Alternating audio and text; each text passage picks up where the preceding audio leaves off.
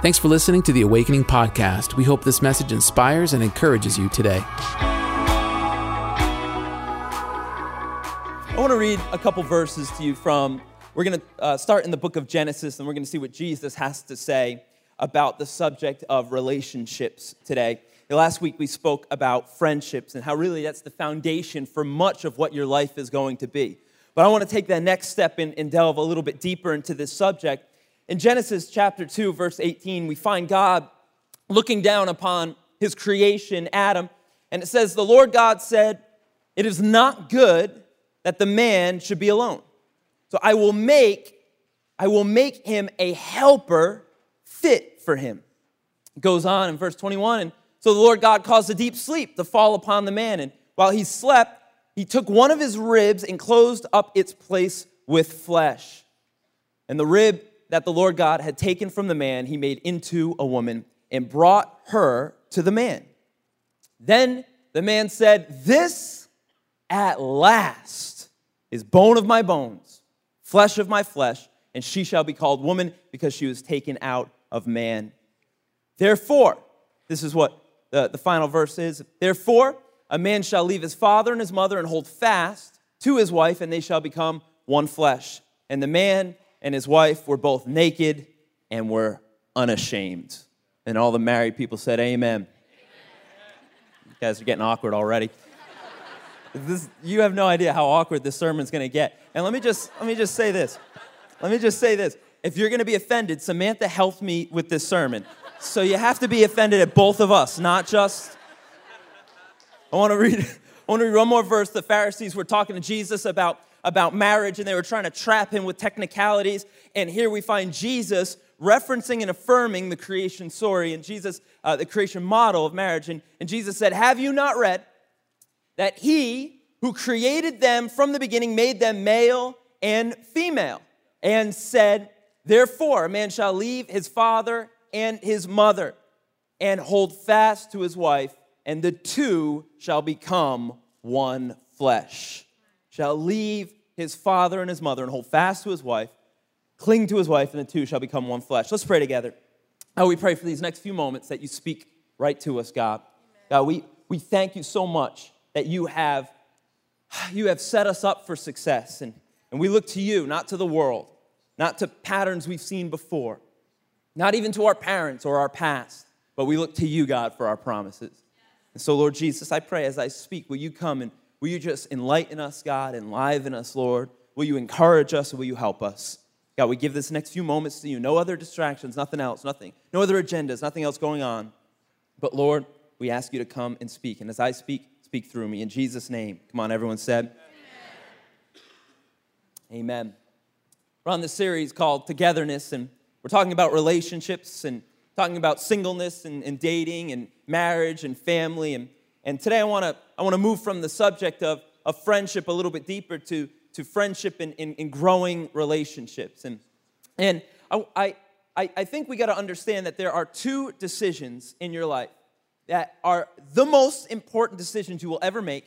These decisions will affect your entire your entirety here on earth and they'll and and one of them will continue on into your eternity. And if you get these wrong, it's really difficult to begin to get things right afterwards. The two most important decisions you will ever have to make in your life is deciding number one, if you're gonna follow Jesus. Who are you gonna worship? Who are you gonna dedicate your life to? Who are you gonna put above you? And number two, who you decide to marry. I heard one pastor say, who you decide to marry can never make your calling, but it can unmake your calling. Who you decide to marry will have more of an impact in your emotional state, your mental state, your economic state, your home state than any other factor you will ever encounter. This is by far the most important decision you will ever have to make in your life. And some of you are saying, Well, I already made this decision. Well, the elements that go into now the decision that you made are the most important aspects of your life. We've got to get this thing right and we've got to grow in this area and we need God's help in this area. And so today I want to talk to you about the fact that marriage is God's idea.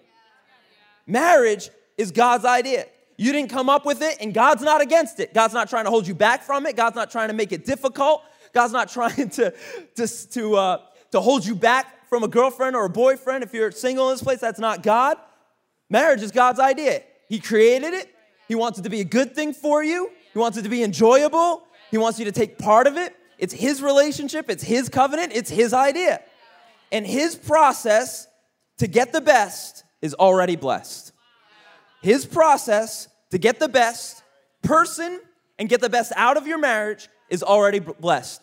God has made an ideal pattern, He's made a process, He's made a way, and He shows it to us with the very first marriage that we find in the Bible with Adam and Eve. And, and all other marriages are just recreations of that first created marriage, Adam and Eve. And so, and so in order to understand, in order to understand the way that's blessed, we got to kind of go to the beginning and begin to, to look at it piece by piece and let God reveal his way to us. The problem is, many times we in, in culture wants to ignore God's systems, do it our own way, then come over here and say, now God bless it.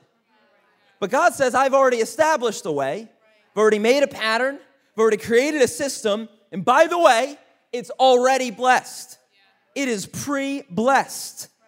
And if you begin to operate in this way, you're going to be operating in blessings. And, and might I add this be careful who you look at and look to for patterns in the area of relationships and the most important relationship you're going to ever have in your life. Because let me tell you, culture does not have the ability to bless. Your parents do not have the ability to bless, both positive and negative. I hope you have good uh, uh, uh, parents look to, but even if you don't, that is not the pattern. What you grew up in is not necessarily the pattern. The world is not necessarily the pattern. The, the, the, the, relationship gurus on YouTube and late night television are not necessarily the pattern. But there is a pattern. It's been tried and tested. It's created by the one that created the purpose for the relationship. And I believe when you begin to engage in this, it's gonna be helpful for you. Amen? See, I can tell some of you are nervous already. I believe Adam and Eve reveal the relationship process that God established. So let's go through it. In the beginning, in Genesis chapter 2, verse 18, the Bible says that God looked and, and he surveyed his creation and he said, You know what? It's not good that man should be alone. Which shows me that at the beginning, there was a time, there was a season where man was single. There was a season of singleness. And, and you got to understand that's a season all of you are gonna go through. Maybe you've already been through, but you're gonna go through in your life. Singleness is a season. It is not, it is not a terrible, horrible, ungodly, torturous. It's a season. It's a season. Engagement is a season, marriage is a season, and then we move into eternity, right? But singleness is a season. And can I propose to you today, to you young people and young adults in here, can I, can I propose to you that singleness is an underrated season? Amen. See, all the old people said amen that have been married. All the young people are like, mm, I don't know. I don't know about that. I think being single is underrated. Listen, I, I, would, I would challenge you to take advantage of the gift of singleness. You know, that's what Paul calls it. It's a gift of singleness. You don't understand the benefits of singleness sometimes when you're in it. You know, all the single people want to be married, and all the married people want to be single. And the only people who are happy are the engaged people, but they're too stressed about the wedding to even know that they're happy. Singleness is a good season. And you don't even realize it until you move out of the season, then you're realizing the benefits. Do you know how long it takes for me to go anywhere in my car? to get my wife and my two children in a vehicle, it's minimum 20 minutes. That's why married people don't go out at night. That's why they don't go anywhere, because they're dialing in the numbers. They're saying it's just not worth it. Stay home. It takes 20 minutes. Single people don't understand the blessing of walking outside and getting in their car. It's an incredible, I go on vacation to walk outside and get in the car. That's 90% of the reason my wife and I go on vacation is to drive our car whenever we want to. The single people, you gotta understand that the, the season you're in is, is an incredible one. It's an exciting one. It's, it's, it's where you can, can have friends and stay out late and go to Buffalo Wild Wings at 10 o'clock. That's unthinkable for the rest of us. your, your, your birthday parties, all your friends start at 9.30. My friend invited me the other day to his birthday party at 9.30. I was like, 9.30? That's past bedtime. Are you crazy? What kind of person are you? Single people. You can go to concerts, you can go to conferences, you can fly across the nation. If you decide tonight, I want to go to Norway, it's a $300 ticket. You could be in Norway tonight. And you think, no, I have too many responsibilities. No, you don't. You actually don't. It's incredible how powerful this season is. You know how many mission trips you single people can go on? You can go to Papua New Guinea for like three months. No one will even notice that you're not here. When you get back, you're like, yeah, I was just working for the Lord. And you're like, I, I haven't seen you in a couple weeks. Were you working in the kids' room? Oh, no, I was in, I was in Papa. you can go on, so, you know, you can change jobs eight times. No one cares. No one cares. Your employer kind of expects it. You walk in, hey, they're like, all right, okay, move on. It's a beautiful season. But can I say this? You have a say in the season. The, the season of singleness can, can either be a season of preparation or it can be a season of desperation. And preparation will set you up for progress, but desperation will set you up to settle for mediocrity. I would challenge you to not see singleness as a curse, but see it as a blessing, see it as a time, and then let God look down at the proper time and say, you know what? Okay, now, now we gotta move him on. You know, he's looking down at Adam and he's saying, like, man, he's been laying in that spot for three days. Now we gotta move him on from the season of singleness to the next season, which begins to move towards, towards marriage. And, and so God decides, He says, So here's what I'm gonna do I'm gonna make a helper fit for him. I'm gonna make someone perfectly fit for him. Do you know that you were made with someone in mind? You were created by God with someone in mind. God's looking at Adam and he loves Adam. And he says, You know what? I don't want loneliness or isolation to overtake him. So I'm going to create someone, and I love this word, that will be helpful for him. Do you know that's your purpose in life? Is to be helpful. Not just to those out there, not just to people who need it out there, not just at your job, but within your relationship, within your marriage. Your purpose to each other, man to woman, woman to man, is to be helpful to each other, is to add to each other and helpful to each other means that there's got to be some sacrifice. There's got to be some laying down of self. There's got to be some giving. There's got to be some allowances. There's got to be some compromise. There's got to be less of you and more of them. Helpful means you become more significant. The significant other becomes more significant than the other. You are now more significant than me and I'm gonna begin to help you. See, this is where we go wrong with marriage. Because many people get into marriage thinking, I'm gonna get something out of this marriage.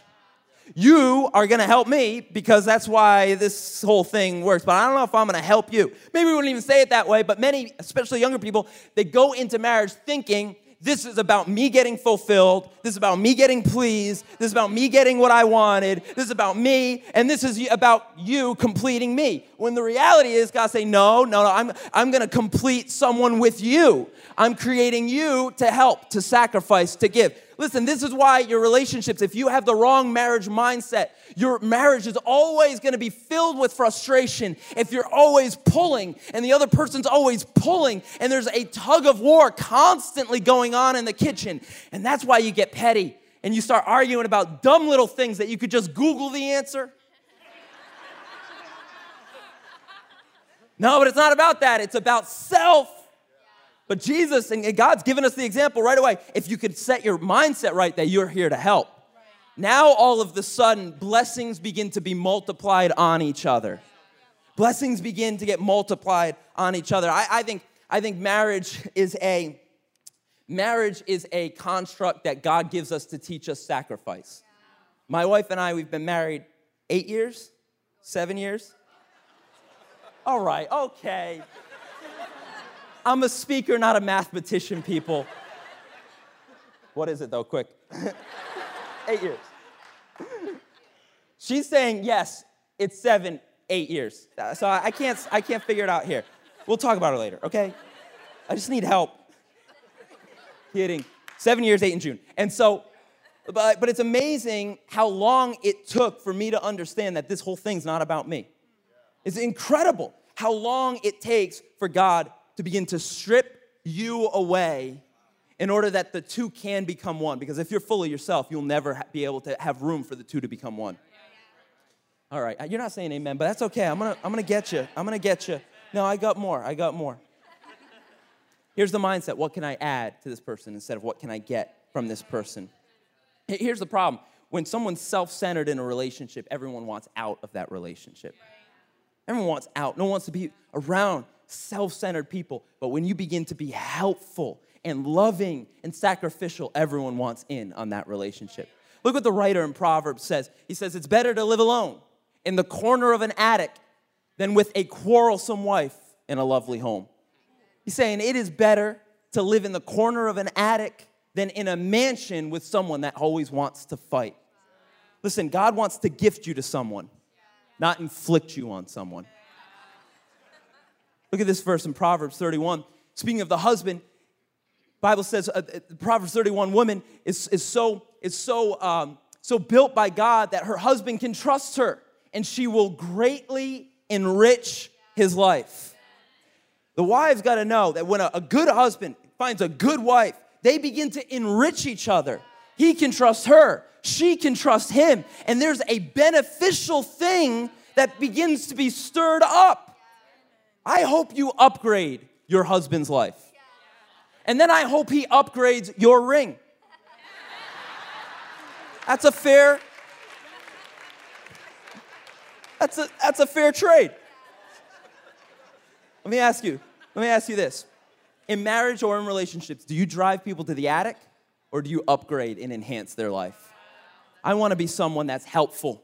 I want to be someone that's encouraging. I want to be someone that's trustworthy and faithful. I want to enhance the people around me. And those are the people around me that are not looking for a corner to escape me, but they want to be a part of my life this doesn't just affect marriage, it affects every single relationship in your life. Come on, what do you add? Look at what God, he moves, moves on, and God, God says, okay, you know what? So not only is it, is it time for me to bring someone together for you, what I have to do first is, is the Bible says that, that the Lord God caused a deep sleep fall upon Adam. It's almost as if God's saying, like, I got, I got to do some work over here, but you got to stay the heck out of it. Adam, you're going to screw it up. Because there's a formation process that God has to do. I'm reminded of that verse in Song of Solomon that says, Do not awaken love before it's time. Why? Because God is going to form the man and he's going to form the woman. And he forms them separately before he brings them together. This is why I always say to, to, to, young people when I preach in youth ministry, like, you're not gonna marry the girl that you're dating. You're 15 and you only know like a grand total of 80 girls. Listen, God's still forming you. God's still forming you. And some of us, it takes a long time for God to form us. But God, what God does He says, before, before you're, you're fully uh, formed, I'm not gonna bring you together with someone if you're not yet fully formed, because then they have to finish forming you. And they can't be God. But God says, come over here on the side.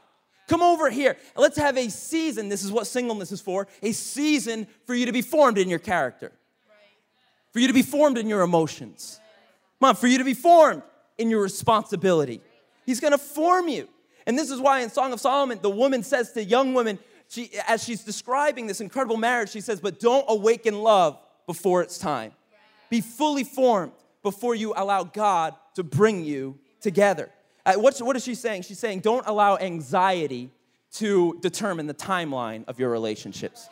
Don't allow fear to determine, because if you listen to fear and not the Father, if you listen to fear, you will end up with a half formed person and you will be a half formed person yourself. You say, Why is this not working? Because you didn't allow God to build the proper things in you that you needed in order to complete them. He put the man to sleep. Do you notice this? This is a process of separation. Process of separation. What is God doing? He's creating a boundary between the man and the woman. Tells, he tells Adam, you go to sleep right now. Here's a boundary Adam's asleep over here as God is fashioning Eve over here. This is a boundary. It's the physical boundary that God's creating.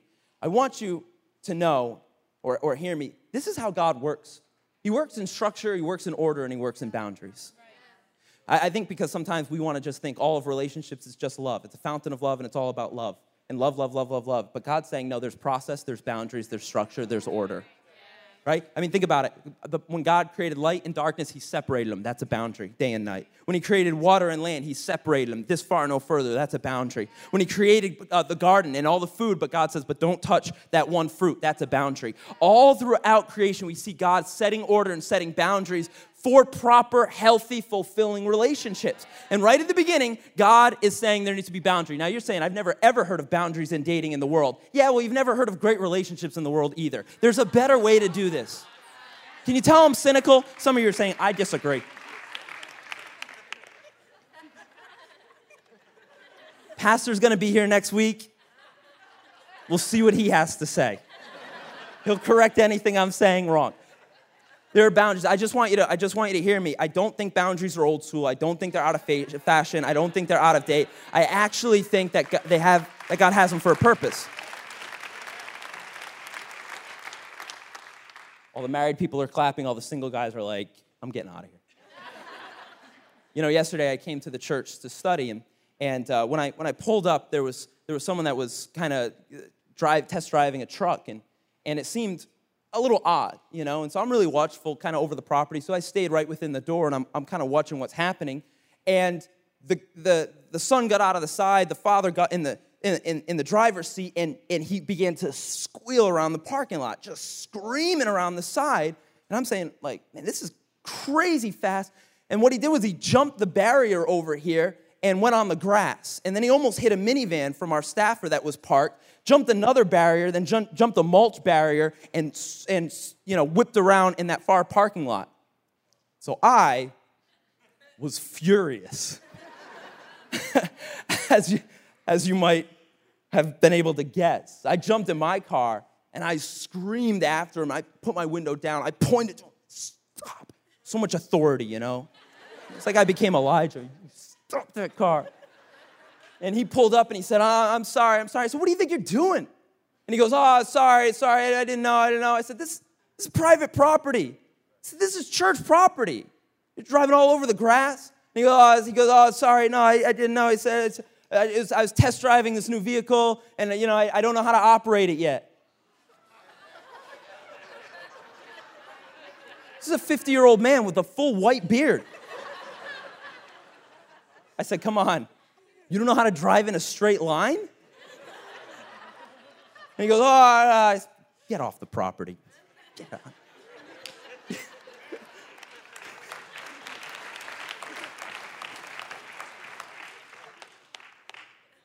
but I think, I think sometimes with relationships, we're a lot like that guy. I think sometimes with relationships, we're doing our own thing, crossing any boundary we want to cross.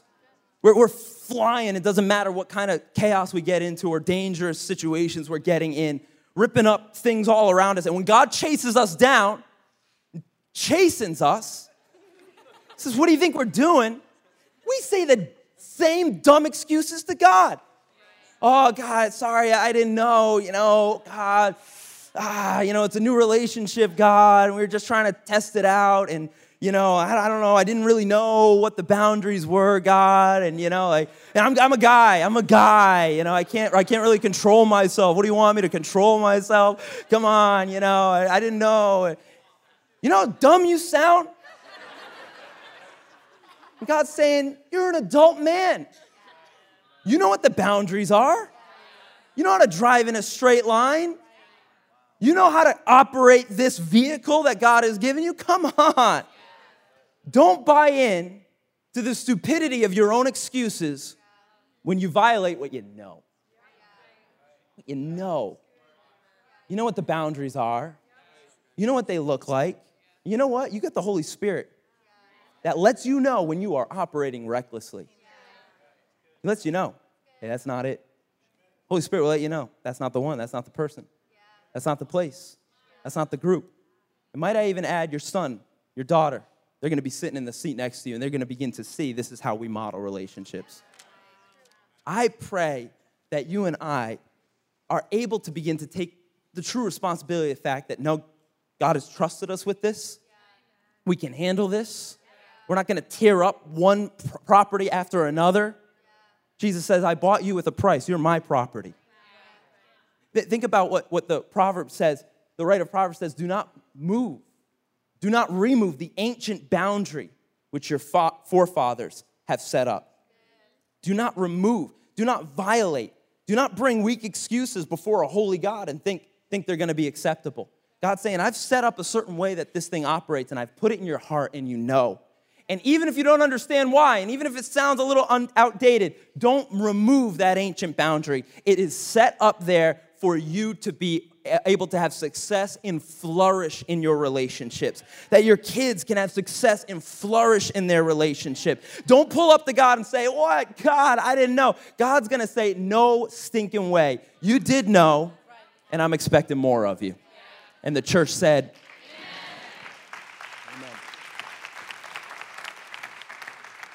All right, so here's some, some prerequisites for a relationship. Before, before God brought Adam to Eve, and before God brought Eve to Adam, because by the way, it's God who brings people together. It's God who brings people together. It's God who brings people together. Do you know that Tinder made $1.2 million last year from people buying more extra swipes?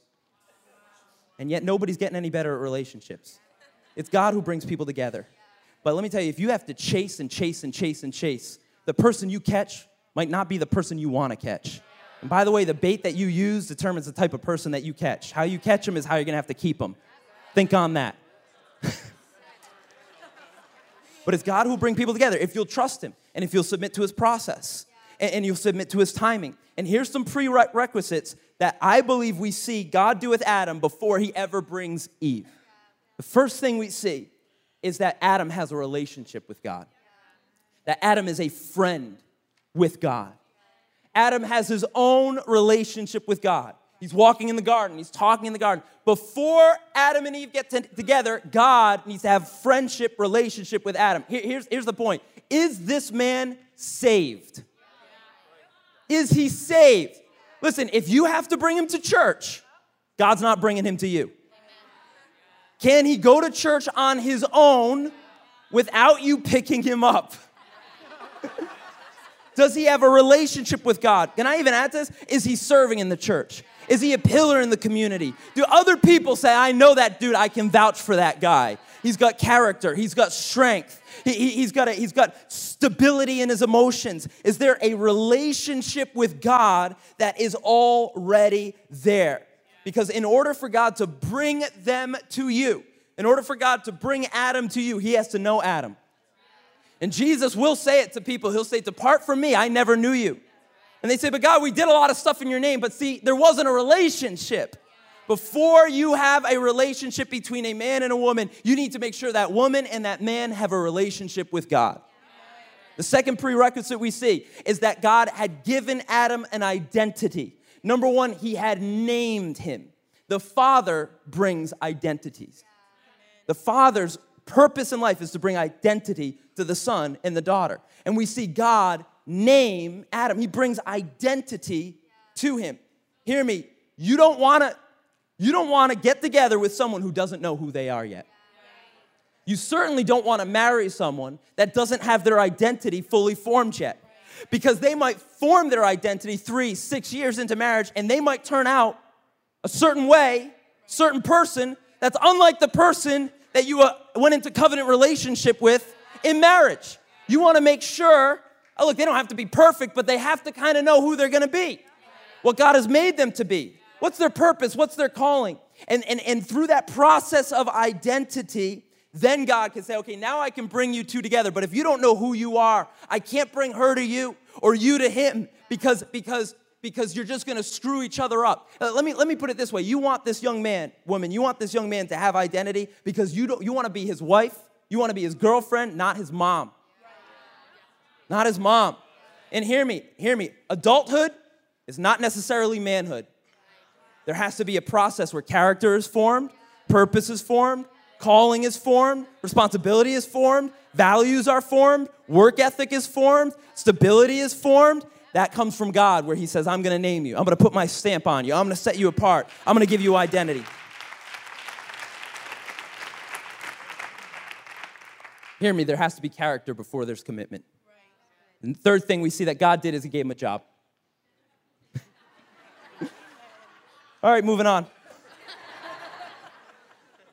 God gave him a job. I, I, I think that um, I think that that God wants to put you with someone who's responsible and reliable and reliable. And I think that's who you want to have. You say, I just love them. I, I get that, but you guys are gonna have a uh, you're gonna have an apartment together, and love doesn't pay any bills. Let's move on before I get in more trouble. What else does God do? All right, I like this part. I'm going to end in a moment here, but, but look at what God does. God woke, God woke Adam up. He woke him up to her. And then he says, At last. You never read that in Genesis, huh? He wakes up and he sees her and he goes, Woo! Ha! Oh! At last! Been hanging out with all these dumb animals. Oh my God. Woo! You thought Etta James wrote that song. That was Adam. At last, baby. My love has come along. My lonely days are over. He sees her, and what does he see? He sees a resonance. He, he, his love awakens. And I'm telling you, I think God does want you to have that moment in the dating process where you say, This is the one.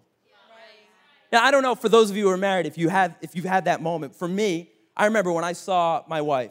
It's actually when I saw her for the very first time. I'm not saying that everyone needs to have love at first sight, but for me, I definitely did.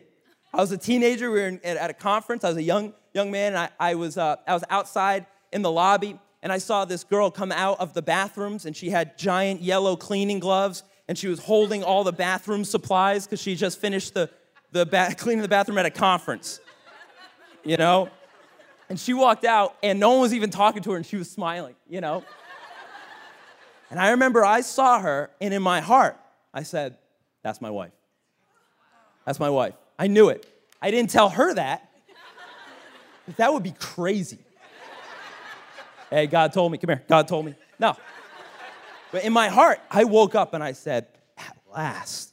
Now, it took me five years to convince her at last but I worked on it. You know, the chase was worth the, the reward. For those of you who are mar- married, have you had, for those of you who are married, do you remember that moment? For those of you who are dating, have you had that moment yet where you say, this, this is who I've been waiting for? And I would challenge you, Valentine's Day is coming up. I would challenge you at Valentine's Day, when you take her out, and you will take her out, uh, Tell her about that moment. Tell each other about that moment. You say, We've been married 30 years, they know it. Yeah, but there's something about reawakening that first love. Tell her about that moment where you woke up. You woke up and said, At last. And what I'll do, you do that, and what I'll do is I'll schedule a baby dedication nine months from now at the church. we'll de- dedicate all those, all those Valentine's babies. Deal?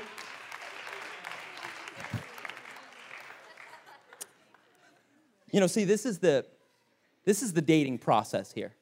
Talked about singleness, talked a little bit about marriage, and, but, but God actually gives us, gives us a, a glimpse into what the dating process should look like. The next verse here says this He says, At last, bone of my bones, flesh of my flesh. What is he recognizing? He's rec- recognizing an internal connection, an internal connection between the two. When he says, At last, he says, Bone of my bone, flesh of my flesh. He's saying, he's saying, You are your own unique person, and yet you're a part of me. Bible says that God took a rib from the man and fashioned the woman. She's her own unique person, and yet there's a missing part of him that's in her. And, and there's, a, there's a part of her that's missing from him. And, and, and when, when God brings them together, he recognizes that.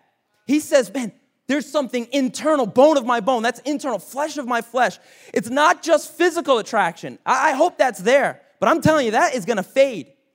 And for some of you, it's gonna fade sooner rather than later. Okay, all right, move on. The physical is gonna fade. There has to be a depth, there has to be a, a deeper thing than, than just desire. There has to be somewhere you recognize this is the one that I've been waiting for. There's a resonance in my heart, there's a resonance in my soul. You begin to recognize that resonance. The missing part of me is you. C.S. Lewis says this about friendship. He says, Friendship is born at the moment when one person says to another, What? You too? I thought no one but myself. That's even truer for the person you're gonna marry. That you begin to recognize more and more saying, I can't believe there's this depth of resonance. I hope that you're friends. I hope you make each other laugh. I hope you like each other. You could be opposites, but I hope that there's a shared resonance in your heart and in your soul. Because that is what that is what is going to build a healthy, long-lasting marriage. And, and what is dating? Dating is a process of rec- recognizing that resonance. Dating is a process of you finding out are you bone of my bone? Are you flesh of my flesh? And in order to do that, hear me, you have to have a process. You have to have a process that you go through. In other words, in order to recognize that, you have to have conversations with this person. You know what I'm saying? Can't just text them and swipe and right doesn't do it.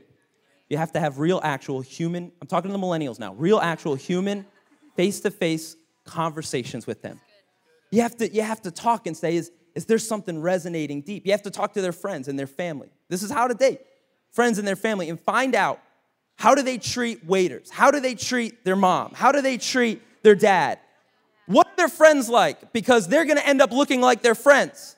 And if you say, I wouldn't date any of their friends, well, then you gotta be careful about dating them because they're gonna turn out exactly like their friends. You have to give it time to understand is there a recognizing of a resonance deep within them. Because hear me, red flags should not be ignored. Okay, all right, all right. I know, I know uh, some of you say, I'm not dating, move on, Jordan. But I'm, I've got one more thing. Listen, listen, some of us, you, can I say, dating is a job interview. It's the most important job this person's ever gonna have in their life. You need to make sure that you wouldn't interview someone who's gonna babysit your kids more thoroughly than you interview the person who's gonna make your babies. You know what I'm saying? This person's gonna be in your house day and night. This person's gonna be around you day and night. And if they've got a little alcohol problem now, you need to be very careful about that because they're gonna be in your home day and night. If, if they've got a little anger issue now, you need to make sure you don't just say, ah, what? He throws a plate every once in a while. Who doesn't? Lots of people don't. Lots of people. You need to recognize is that out of resonance? Is that me? Am I, am I, do I got plate thrown in me too? Because if not, I gotta be honest about the red flags. But he's so good looking, but she's so beautiful. I got it. But you're gonna be with this person for a long time. And your children are gonna be around this person for a long time. And your emotional state in your home is gonna be determined by this person and this person alone. Make sure that there's a bone of bone, flesh of flesh, heart of heart, soul of soul connection. Amen? Amen. This person will be with you on the worst day of your life and on the best day of your life. You want to make sure that they are put there by God for you. We got one last verse in Genesis 2, verse 25. The Bible says this And the man and his wife, after God brought them together in the covenant of marriage, they were naked, unashamed. And all the married people say. It's the best part of the sermon, everybody. Marriage is God's idea. He doesn't want you to have to be filled with guilt and shame in your relationships, brokenness and hurt. God's goal is freedom. God's goal is unity. God's goal is love. God's goal is liberty. And when God brings people together, you don't have to be ashamed. You don't have to hide anything. It doesn't have to be filled with terror or weirdness or guilt or condemnation. When it's God that brings people together and you go through that process, you get to be unashamed. You get to enter into a joyful thing gets to be an awesome, oh, no, no, not a perfect thing because you're two imperfect people. But when God begins to form you and God begins to bring you together, it begins to be a holy thing. And yes, you're gonna have to work on it. There has to be gonna have to be a lot of forgiveness, and there's gonna have to be a lot of compromise, and there's gonna be a lot of change, but you're in this thing together, and you know you brought God brought you to me, and God brought me to you. And together we're gonna enjoy this incredible gift that God has given us called marriage. Marriage is God's idea, and his goal is freedom and, his, and enjoyment. His process to get the best is already blessed. I pray the relationships in our church they're blessed. Single, dating, marriage, I pray they're blessed, blessed, blessed. Every single season, I pray that you're able to be healthy in the right season at the right time, that the Holy Spirit will lead you, He will guide you. And I do pray our marriages in this church grow stronger and stronger because the community is based always on the home. And I pray your kids are able to see not perfect people or a perfect marriage, but a marriage that has God in the midst. Think of it your marriage shows a your marriage is a picture of God. God is a Trinity, three in one God the Father, God the Holy Spirit, and, and, and God the Son. And that's what marriage is it's the man and the woman and God in the midst. God is showing you what He's like through this beautiful relationships. You're two, the Bible says, but Jesus says, but really, when you come together, you're one. It's a beautiful mystery where God is giving you a piece of what heaven is gonna look like. And so I pray, I pray that God's hand of blessing is on our relationships. Amen. Thanks for listening to the Awakening Podcast. We hope this message has encouraged you. If you want to learn more about our church, visit us online at awakening.global. We'll see you soon.